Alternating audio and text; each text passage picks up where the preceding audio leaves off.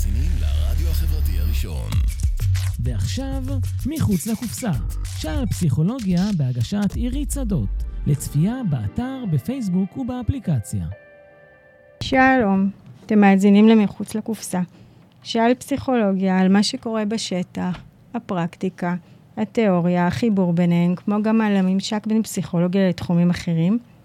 אני עירית שדות, פסיכולוגית קלינית, והיום אנחנו נדבר לקראת יום השואה אה, על טיפול בניצולי שואה ועל טיפול בדור שני ודור שלישי, ונמצאת איתי מעיין קסטר בונן, פסיכולוגית קלינית. אז אני אתחיל באיזה פתיח, שהתוכנית הזאת היא אה, מוקדשת לזכרה של סבתי, מרים.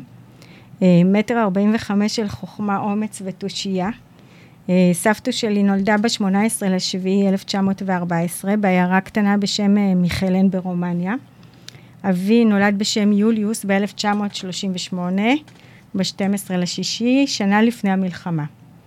Uh, בעלייתו לארץ ניתן לו השם יאיר, uh, שיאיר uh, גורן, הוא, דוקטור יאיר גורן, הוא פסיכולוג קליני גם כן. העדות הקצרה שאספר כעת היא לצערי רק רסיסי מידע שנזכרו על ידי אבי שהיה בשואה, מגיל שלוש עד גיל שש. ספק אם אלה זיכרונות אמיתיים או מסיפוריה של סבתי, וספק אם אלו תוצר של חלומות או דמיונות. שתכף ניגע בכל הדבר הזה. Uh, סבתו שלי, מרים, דווקא הייתה חפצה לשתף בכל עת את סיפוריה.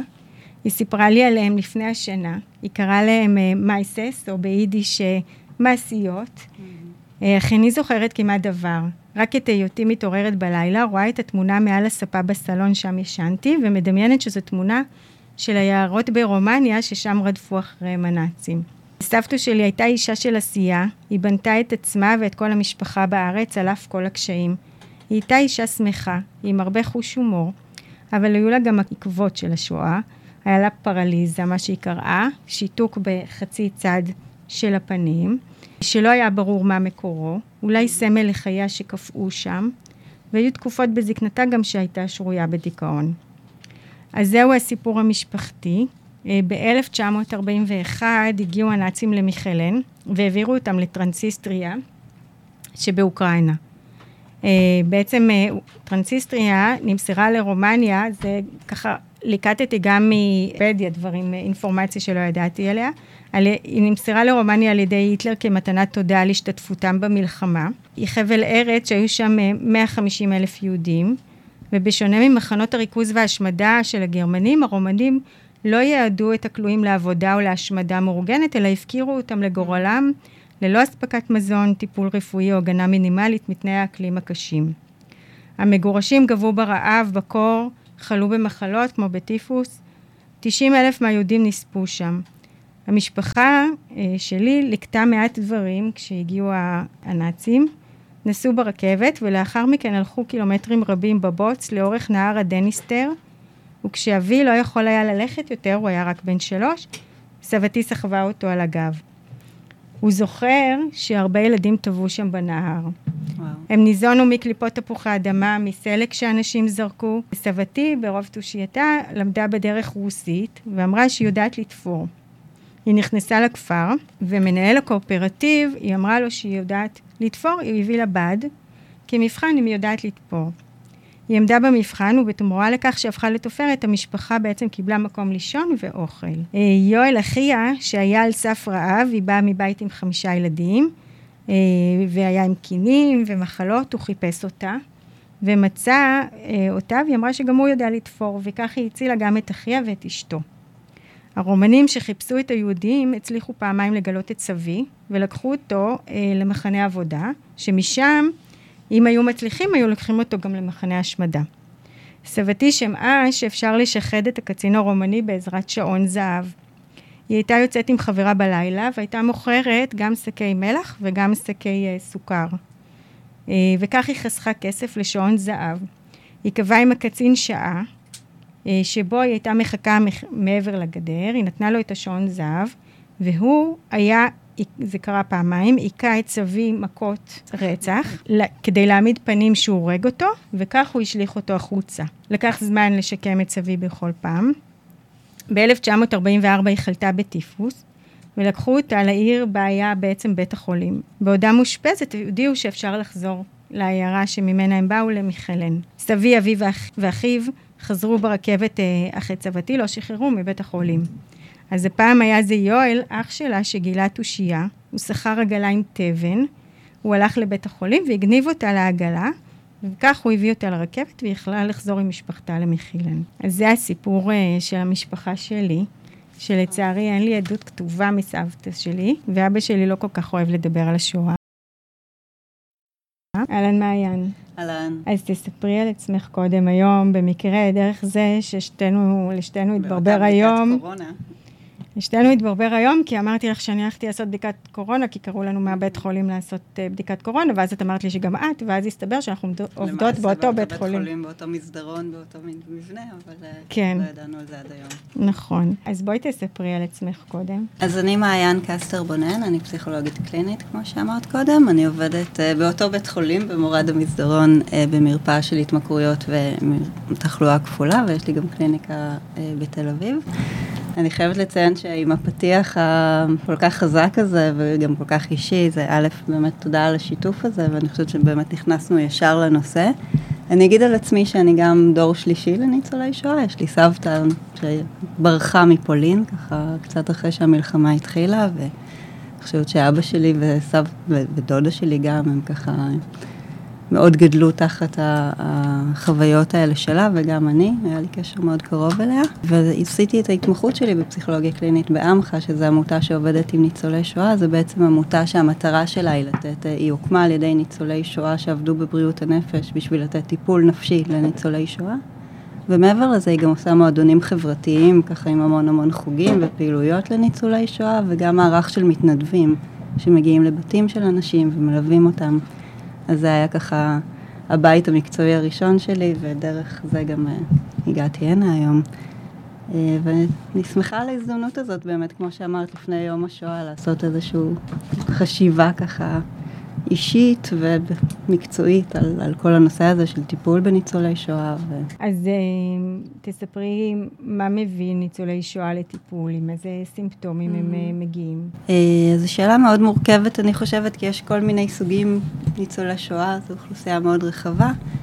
Uh, אני אגיד שהרבה פעמים, כמו באוכלוסייה הכללית, מה שמביא לטיפול זה לא שאנשים באים לטיפול כי אני ניצול שואה והגעתי למסקנה שהגיע הזמן שאני אעבור טיפול ויעבוד על הדברים האלה, uh, אלא באמת כל מיני, א', לפעמים סימפטומים שעולים, וגם מאורעות חיים uh, שונים ש- שאנשים עוברים, כמו משברי חיים שונים, מחלה, מחלה של בני זוג. אנחנו מדברות על פנייה לטיפול היום, שזה בעצם אומר אנשים שהיו ילדים ונערים בתקופת השואה ופונים אה, לטיפול בגיל השלישי. ומה שבדרך כלל מביא לטיפול זה באמת כל מיני משברים חיים, הרבה פעמים אובדנים אה, שקורים באופן טבעי בגיל השלישי, של אנשים קרובים, של בן זוג, מחלות, אה, איזושהי... אובדן של, של חוסן, של, של איזושהי תחושה של חוסן שהרבה פעמים אנשים נשענו עליה כל החיים ופתאום קצת הולכת לאיבוד. וזה מביא הרבה פעמים לעלייה בסימפטומים ואז לפנייה אה, לטיפול. אנחנו מדברים באמת על אנשים שתפקדו כל החיים ואז הפנייה לטיפול היא, היא, היא הרבה פעמים מאוד מאוד אמביוולנטית, היא, היא עדינה, לפעמים היא קצת עקיפה. עמך גם הרבה פעמים עוזרים במיצוי זכויות מול משרד האוצר, אז לפעמים המשאלה לטיפול מובאת מאוד בעקיפין, דרך איזו משאלה לקבלת מכתב למשרד האוצר, או, או דברים בסגנון הזה.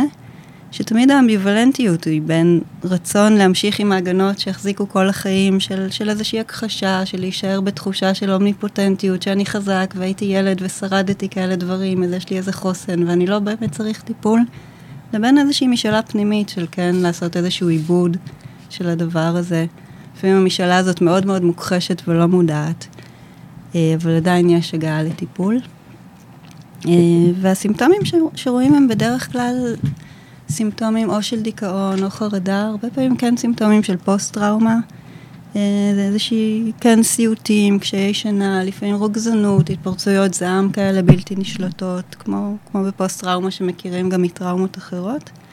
אה, לפעמים חוויה של אסון שעשוי לבוא, כמו שדיברת על סבתא שלך, לפעמים גם אצל אנשים שתפקדו כל החיים, אז בגיל מאוחר, שההגנות קצת יורדות, יש חוויה של דיכאון, פתאום ההתמודדות עם זקנה, עם היחלשות פיזית, פתאום מביאה לאיזו ריקנות כזאת, מה המשמעות שלי כל החיים. זה אנשים שהרבה פעמים נשענו על תפקוד מאוד חזק כל החיים, ופתאום הגיל השלישי, היציאה לפנסיה, להיות פחות פוטנטי. מביא תחושות בלתי נסבלות של מישהו שהיה ילד בשואה, של פתאום להרגיש חסר אונים ופתאום להרגיש חלש ופגיע. ואז על הרקע הזה בא הרבה פעמים דיכאון אה, ותחושות של קושי בליצור משמעות. אה, וזה מה שרואים הרבה פעמים בתחילה, בהתחלה של הטיפול. כמו בכל פוסט-טראומה זה בא בשני הכיוונים. לפעמים יש הרבה עיסוק בטראומה, הרבה הצפה של הטראומה, כבר באינטייק, אנשים שבאים ומציפים בפרטים מזעזעים ומספרים לפרטי פרטים, ולפעמים יש את הצמצום שרואים אחרי טראומה, הכחשה, הדחקה, הימנעות, ואז רואים מישהו שלא רוצה בכלל לגעת ורוצה רק לדבר על... על הכאב הפיזי, או הזכויות מול משרד האוצר ודברים כאלה. אה, וככה מתחילים רוב הטיפולים, היום, לפחות מה שאני חוויתי. אוקיי. Okay. אה, נדבר על מושג הטראומה, mm-hmm. אז לפי ויקיפדיה טראומה היא תוצאה של משבר חזק, מהיר ומוקדם והתפתחות של טראומה תלויה בפרשנות האישית של האדם. לפי יולנדה גמפל, שכתבה את הספר ההורים שחיים דרכי ילדי המלחמות, שאנחנו עוד נתייחס ליולנדה עוד במהלך השיחה שלנו. יש בעצם הלידה לאורך כל החיים אה, טראומות, בעצם מעצם ההכרה שההורים לא יוכלו לספק לנו הכל ולשמור עלינו, לכן צריך אה, לדידה לתת אה, שם לשואה שהוא שם גדול יותר. מאשר טראומה. אני חושבת שזה עניין של פרשנות. אני באופן אישי הייתי שומרת את המונח טראומה באמת לשואה, למלחמה, לאונס, למוות של בן אדם, ודווקא... זה משהו שבאמת מתקיף את השלמות הפיזית, הנפשית. ה... כן, ודווקא ל- ללידה, לעצם הלידה, mm. ומיני טראומות התפתחותיות, הייתי, אה, לא הייתי מכנה בשם... בשם טראומה. טראומה, כן. אבל זה עניין של אה, נקודת מבט, אה, זה מה שככה יולנדה כתבה. אני חושבת שהיום באמת יש הרבה שימוש במילה טראומה, ו- אבל גם בתחום המקצועי, לא רק מול השואה יש את ההבחנה בין טראומה...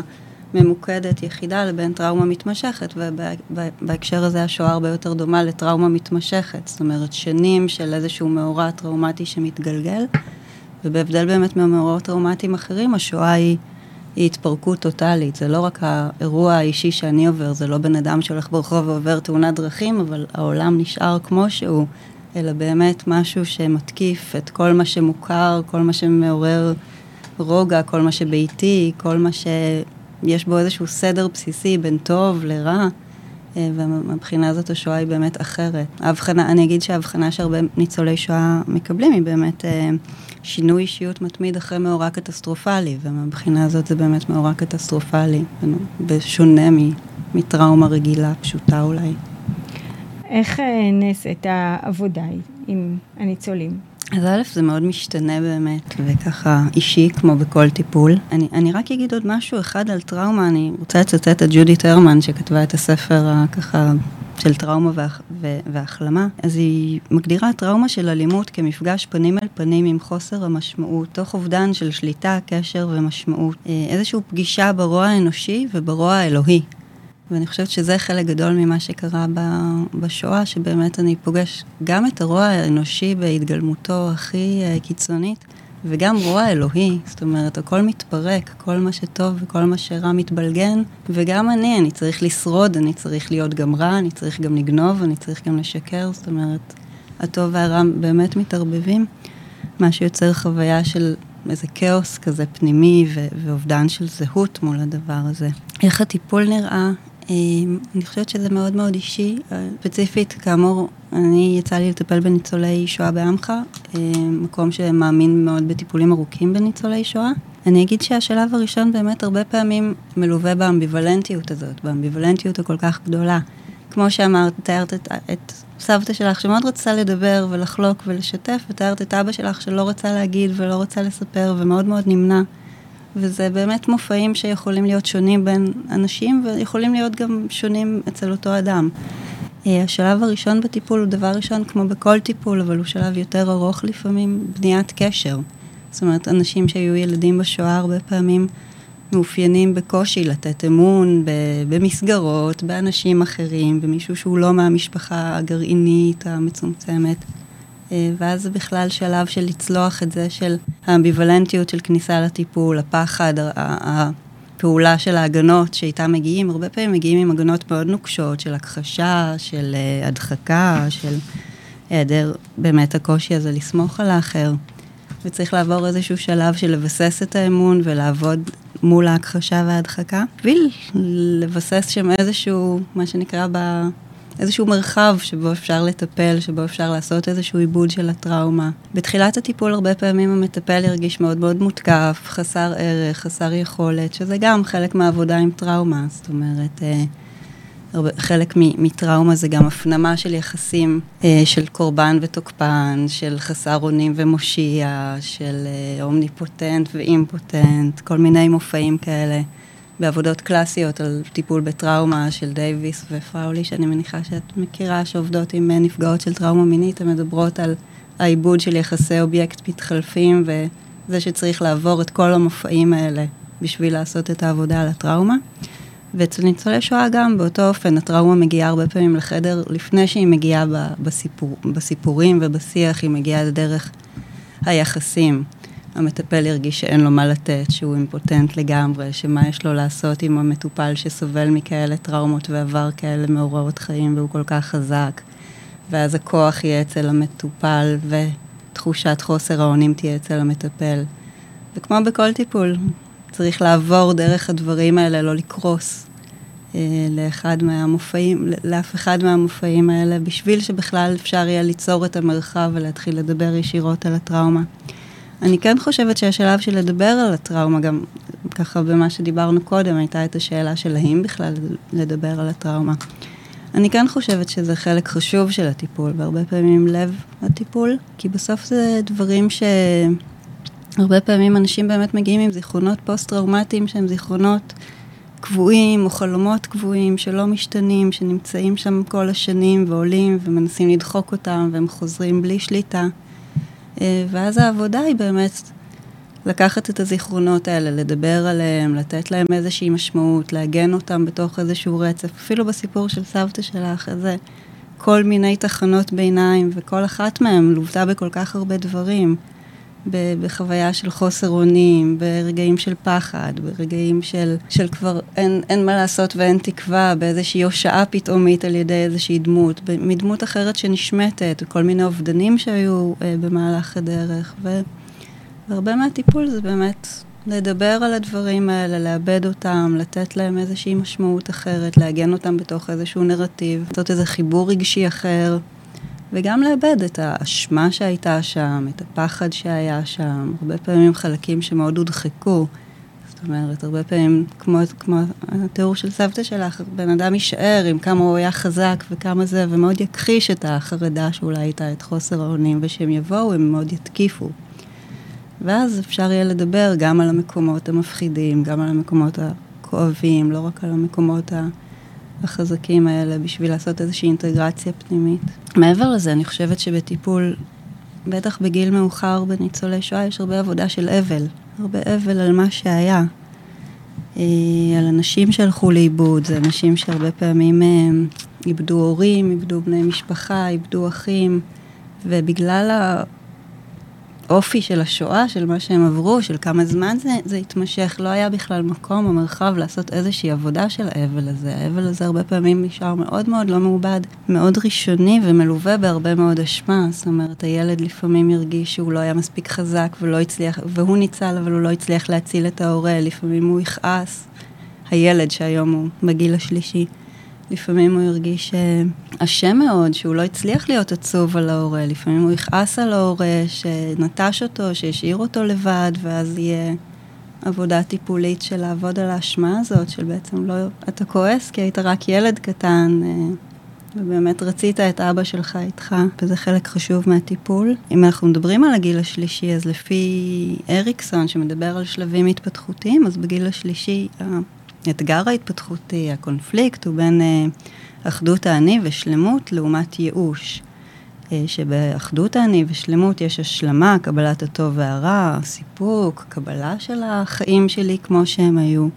לעומת ייאוש שכולל בתוכו מרירות, חרטה, אי שביעות רצון, ולפעמים גם קריסה לעמדה תלותית באחרים בגיל יותר מבוגר. אה, ודרך המילים של השלמה, קבלה, סיפוק, אפשר לראות שצריך לעשות הרבה מאוד עבודה גם של נתינת משמעות, נתינת פשר לדברים שעברתי, אה, ושל עבודת אבל באמת, על דברים שהיו, על למה בכלל זה קרה לי כל הדבר הזה. אוקיי, okay, יש ככה כמה דברים, אה, אולי באמת נדבר על הרגש של אשמה ובושה mm-hmm. שהרבה פעמים הם מגיעים איתו. נכון? כן. רוצה קצת להרחיב על זה?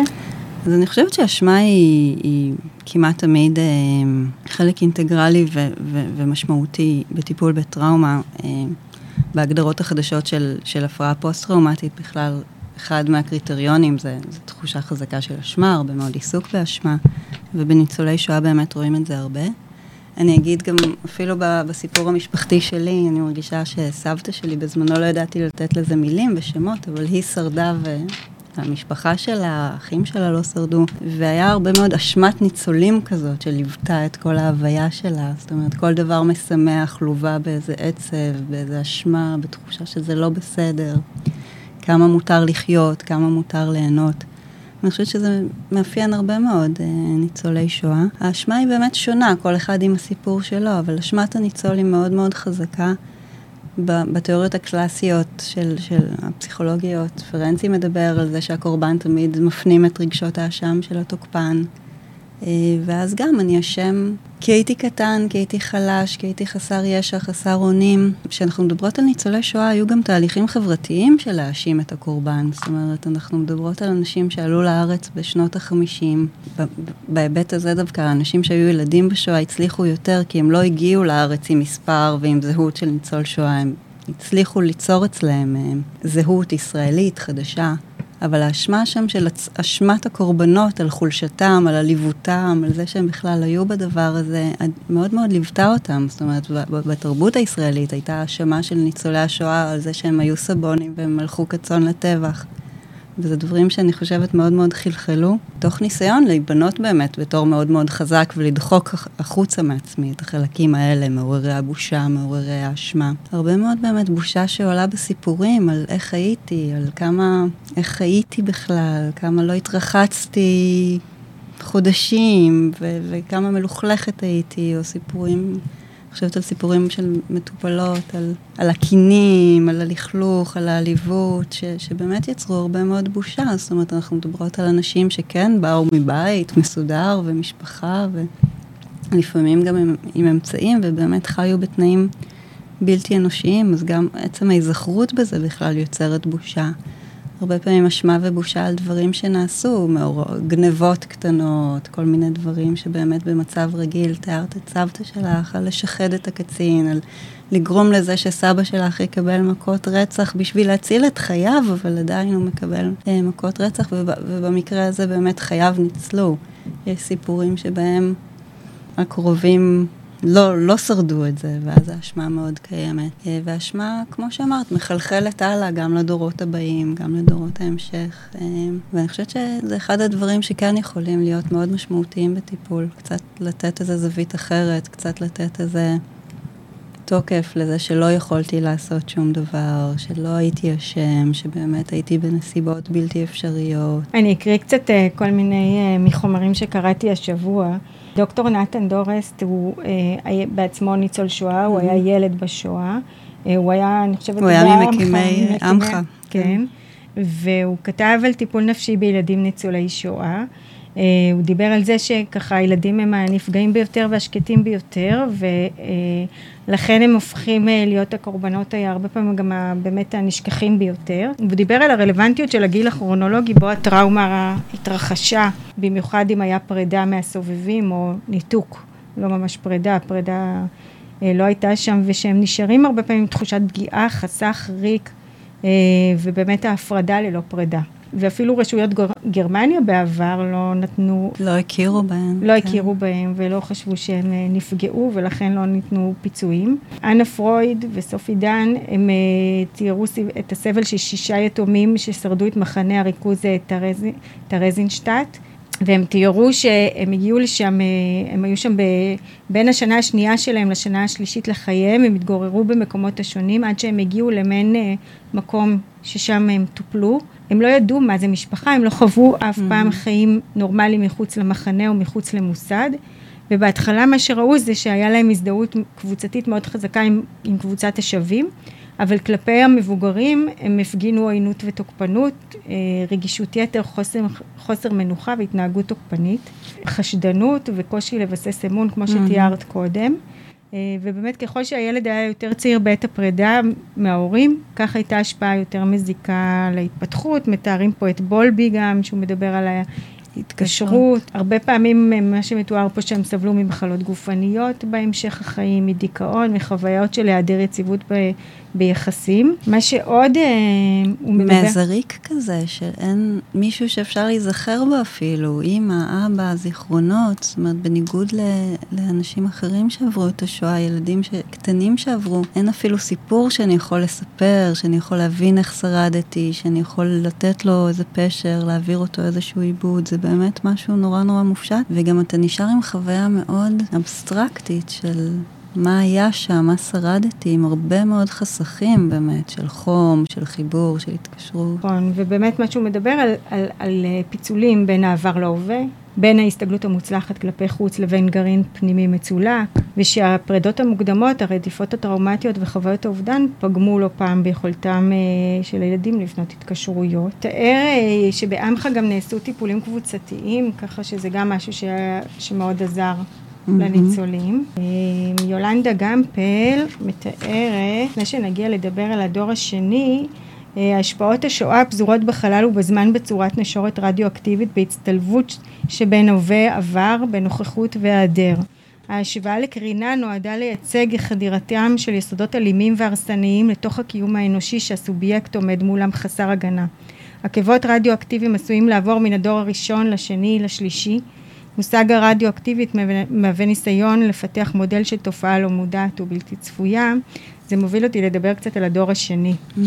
איך זה ככה, עם מה הם מגיעים? אני רוצה רק להגיד משהו על, על רדיואקטיביות, כי פתאום זה הזכיר לי איזה חלום של מטופלת פעם, שסיפרה שהיא יוצאת מהמשרפות בחלום שלה, זה לא קרה באמת, אבל כאילו היא נשרפת ונשארת חיה, והיא מכוסה באפר. ואני חושבת שזה הרדיואקטיבית, והיא אמרה, אנחנו נגועים בשואה, כולנו נגועים בשואה, אני והילדים שלי, כולנו נגועים בזה גם. ואני חושבת שזה באמת זה, זה המשהו הזה ש... איך אפשר למחות אותו, איך אפשר לנקות אותו, איך אפשר להוציא אותו מה system. יולנדה גמפל באמת מתארת את זה, שזה גם עובר בצורה בלי שליטה, זה, זה יסודות הרסניים שעוברים כמו רדיואקטיביות, בלי שום יכולת להתגונן מפניהם. אה, בשרשרת הדורות. אז איך באמת הם, אה, איך, איך אתם ראיתם אותם? אה, אז א', דור שני, גם דיברנו על זה קצת קודם, זה מושג מאוד מאוד רחב, זה קצת כמו להגיד דור ה-Y, זאת אומרת, יש הרבה מאוד מאפיינים שונים, יש דור שני שונה, יש אנשים שנולדו שנייה וחצי אחרי שהמלחמה הסתיימה, ויש אנשים שנולדו שנים אחרי, אז באמת... קשה להגיד משהו אחד על, על דור שני.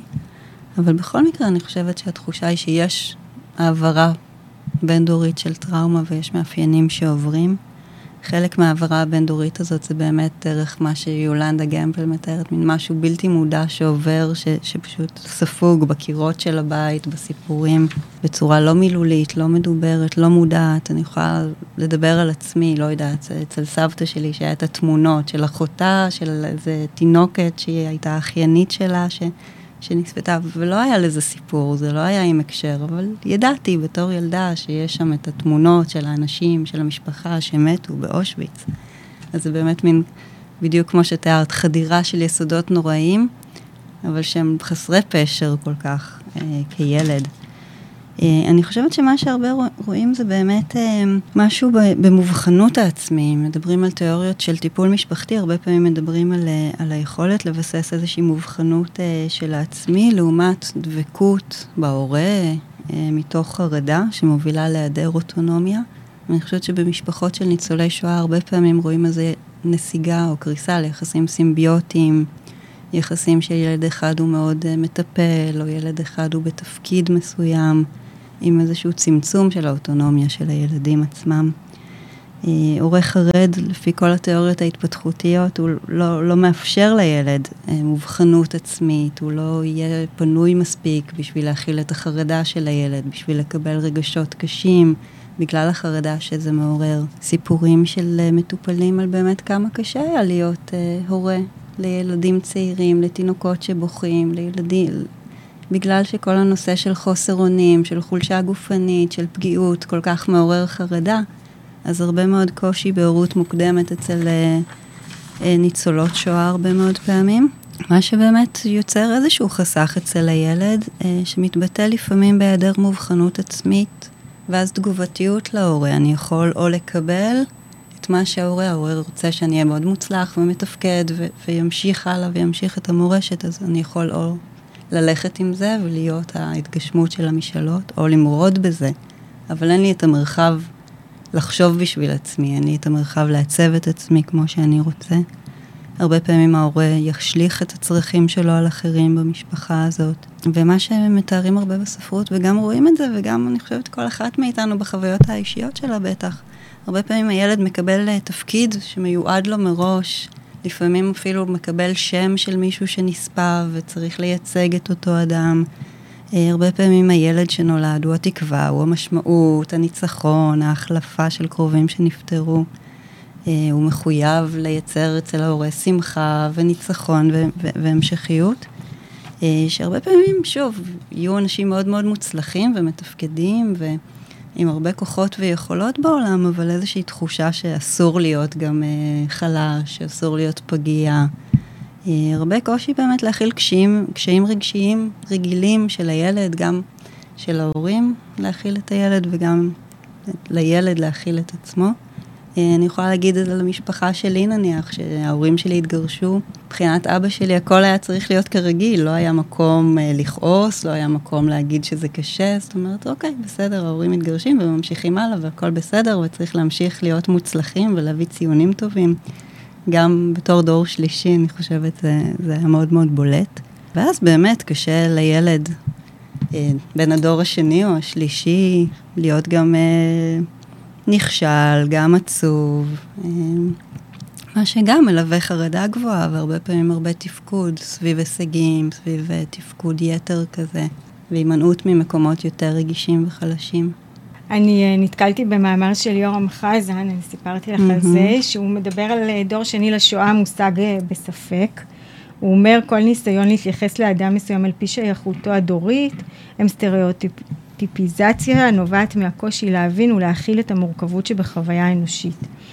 אה, אני חייבת להגיד שזה מאמר שעורר בי אה, תחושות אה, כעס. לא פשוטות, mm. כן, כעס. ואז קראתי את מה שעמנואל ברמן כותב על זה, שמסתבר שיורם חזן נולד ב-49 בדנציג.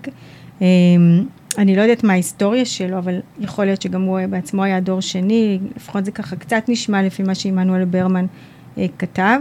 והוא קרא את המאמר הזה מתוך, גם הוא תיאר שגם אצלו עלו רגשות עוצמתיים, אבל הוא קרא את זה מתוך אולי איזשהו מאמר מרד של יורם mm-hmm. חזן, שבעצם היה מעדיף להיקרא דור ראשון שנולד חופשי.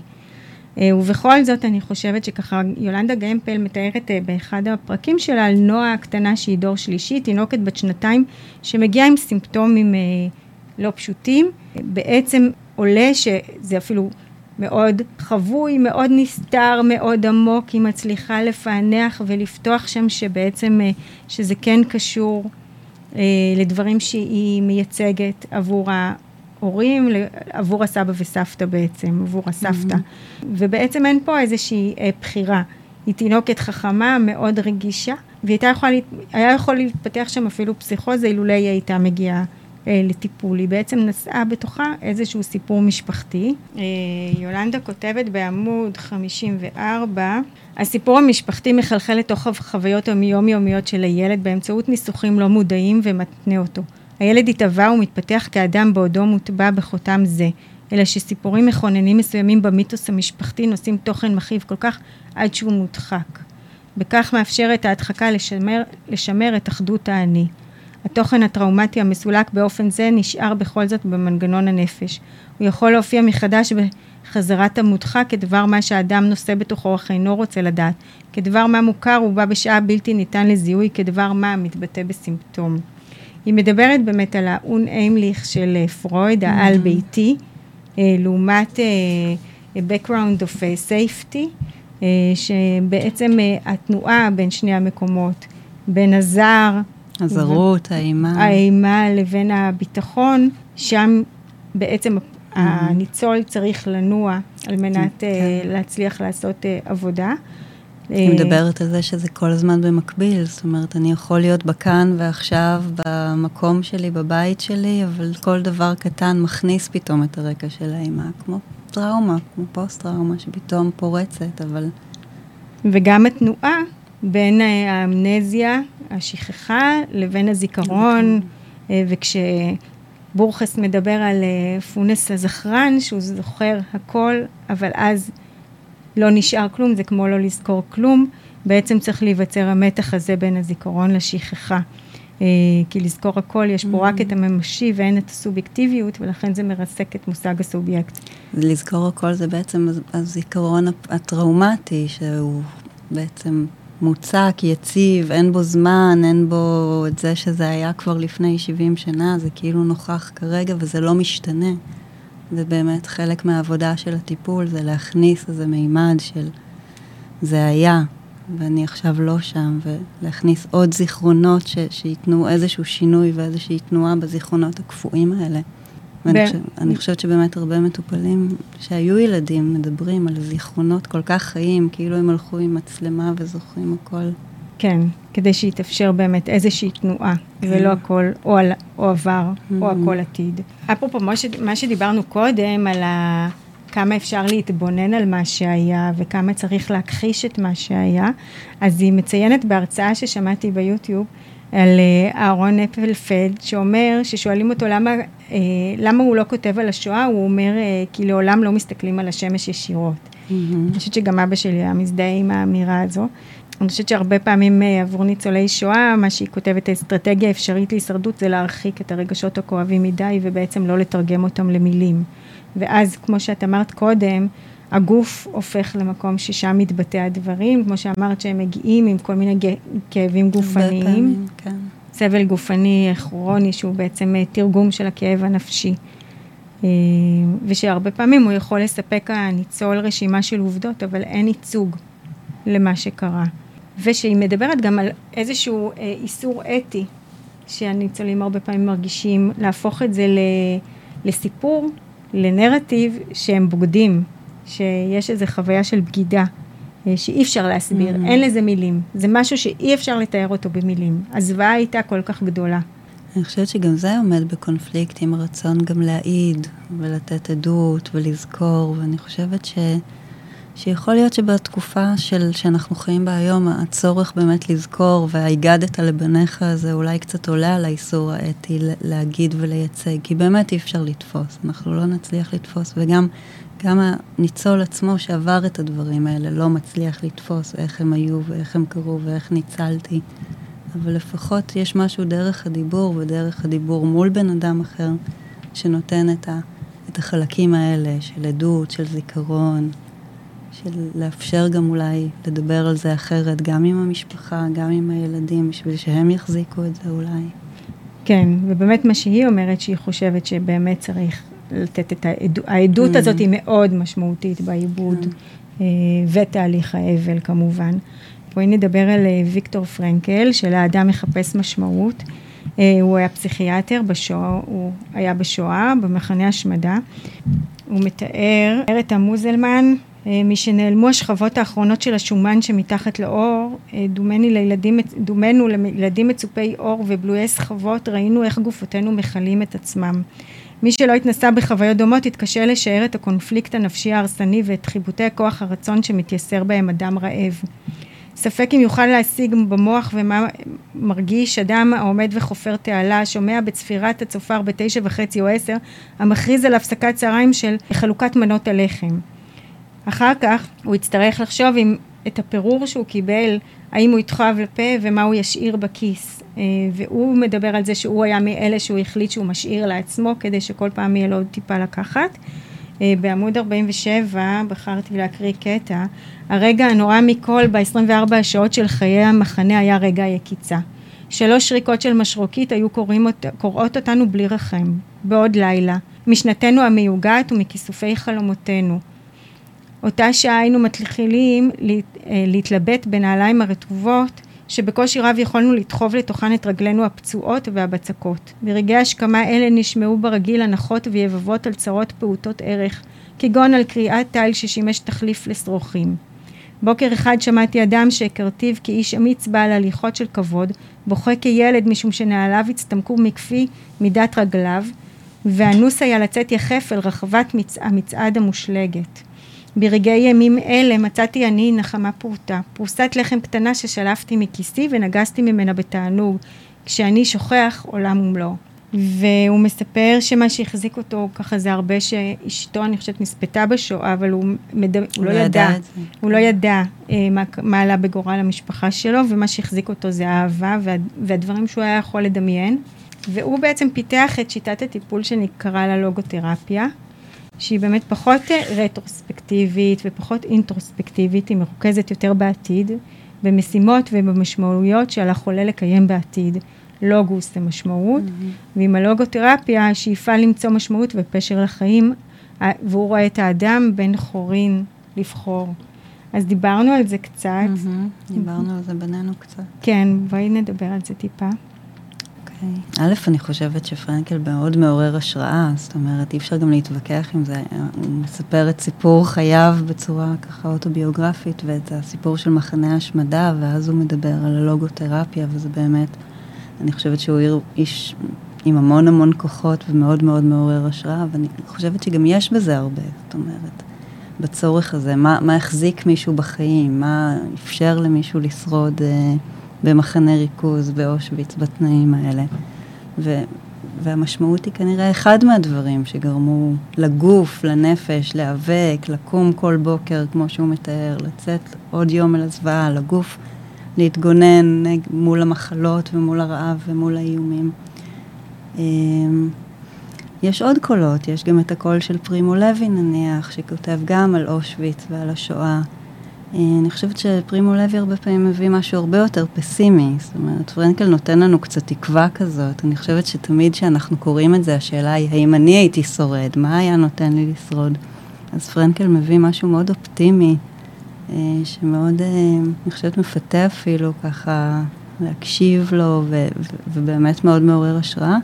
פרימו לוי מדבר על זה שמי ששרד הוא לא דווקא מי שהיה הכי טוב, הוא מדבר על זה שמי שהעז להיות גם פחות אנושי, קצת לגנוב, קצת לשקר, והרבה פעמים גם בסיפורים ששומעים, בעדויות, אה, ההישרדות היא שילוב, היא שילוב של, של משמעות, של כוחות, של כוחות אישיים ונפשיים, של איזושהי עזרה חיצונית הרבה פעמים, איזושהי תלות הדדית, איזושהי דמות שאפשרה ברגע אחד לברוח. פרימו לוי עצמו כותב על איזה פועל איטלקי שהיה מביא לו מרק, עוד מנה של מרק כל יום במשך כמה חודשים, והוא אומר, זה כנראה הייתה עבורי את הכף. זה שאני איטלקי והוא היה פועל לא יהודי, אבל שהיה מביא לו את המרק הזה תוך סיכון של החיים שלו. אה, והרבה פעמים זה הדברים האלה, קצת התושייה, קצת כמו שתיארת אצל סבתא שלך, התושייה והכוחות שלה. ולפעמים זה לא הספיק, לפעמים היה צריך גם את העוד בן אדם הזה ברגעים מסוימים, כי בחמש שנים או ב... של מלחמה, אה, שש שנים לפעמים, אה, צריך גם את העזרה, את הרגע האחד הזה של חסד, של אנושיות, את הכוחות, את התושייה, את הלהבריח את המשהו, את הלמכור את הזהב, אה, הרבה מאוד משאבים.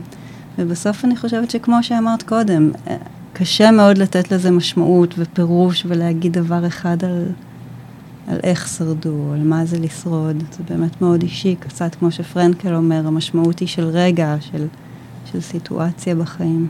באמת, אני חושבת שזה גם, uh, צריך לא לשכוח שזה תלוי במבנה האישיות של האדם. ואיך הוא הגיע לתוך, uh, לסיטואציה הזאת של המלחמה. אני חושבת שוויקטור פרנקל, הוא כבר היה רופא, הוא היה איש עם המון המון כוחות. אם מגיעים עם פחות כוחות, אני חושבת ש... או, או בגיל אחר, או, או- בשלב אחר של החיים. כן. אה, וגם אני חושבת שיש משמעות באיזה גיל עושים את הטיפול. זאת אומרת, אני חושבת שאולי בגיל יותר ככה, אנשים שהיו אה, לפני 30 שנה נניח, והיו צריכים להמשיך ולתפקד, אז הייתה המון המון משמעות באמת למשמעות, לעתיד, לכוונות, למה אני מציב לעצמי, ליעדים, ואולי פחות באמת עניין אה, לח- להעלות מהאוב את, ה- את הזיכרונות הכואבים האלה. ויכול להיות שהיום, שאנשים מגיעים כבר בגיל אחר עם משימות התפתחותיות אחרות, אז יש אולי יותר מרחב לעשות את זה אמ, ולאבד קצת את מה שעברתי בשביל להתמודד יותר טוב עם מה שאני עובר היום. הוא מצטט פרנקל את ניטשה, שהוא אומר, מי שיש לו איזה למה שלמענו יחיה, יוכל לשאת כמעט כל איך. טוב, אז אנחנו צריכות לסיים. אה, יש שיר שאת רואה, נכון, היה לי שיר. שרציתי להקריא. אה, זה שיר של אמילי דיקנסון, שלא מדבר על השואה מן הסתם, אבל הוא מדבר באופן כללי על טראומה. אה, ואני חושבת שהוא מעביר מאוד יפה את מה שדיברנו עליו קצת, דווקא במקומות של הצמצום, של החוויה הרגשית, של ההכחשה, של ההשטחה של רגש. ולפעמים גם את ההימנעות הזאת מרגשות חיוביים, הפולנייה הזאת, שכשקורה משהו טוב אז צריך להחזיק אותה שהיא לא תתעלף, או ככה כל הייצוגים האלה. אז אני אקריא את השיר, תרגום אה, לעברית של שושי שמיר, אה, האמת שזה תרגום שמצאתי באינטרנט, אבל אה, אני אקריא אותו. אחרי כאב גדול, תחושה רשמית תבוא. העצבים יושבים טקס... טקסיים כמצבות. נוקש... נוקשה הלב שואל, נשאתי זאת אני, וגם אתמול, אולי לפני מאות שנים. הרגליים מכניות סובבות כעשויות מעץ, מארץ או אוויר כמצוות. הצמיחו בלא משים שביעות רצון של קוורץ כאבנים. זאת השעה של עופרת, שאם שורדים נשמרת. כמו שמי שקפאו אל השלג זוכרים. קודם כפור, ואז קהות, ואז מוותרים. מעיין, תודה רבה שהצטרפת אליי היום. תודה רבה שהערכת אותי פה, אני חושבת שזו הייתה באמת הזדמנות ככה אני שבוע. שלם קוראת על השואה, מה אני. שכבר המון שנים אני רוצה לעשות ולא, ואני לא, ולא Mhm. עשיתי. אה, זה כבר גם נכנס לי לתוך החלומות, היו לי כל מיני חלומות בימים האחרונים. אני היום אגיד שאחרי הבדיקת קורונה, אחרי שקראתי וחשבתי על הפודקאסט, אז הוא ככה עשה לי עם המטוש והרגשתי כזה קצת כאב, ואז אמרתי, וואו, איך, איך אנשים היו צריכים לעמוד מול אל- אלימות ממסדית בשואה, בצורה הברוטלית הזאת. אז כן, זה מאוד מחלחל ונכנס, אה, אם דרך רדיואקטיביות או סתם בזה שזה נכנס לנו למחשבות ולדימויים ולייצוגים. אז תודה רבה.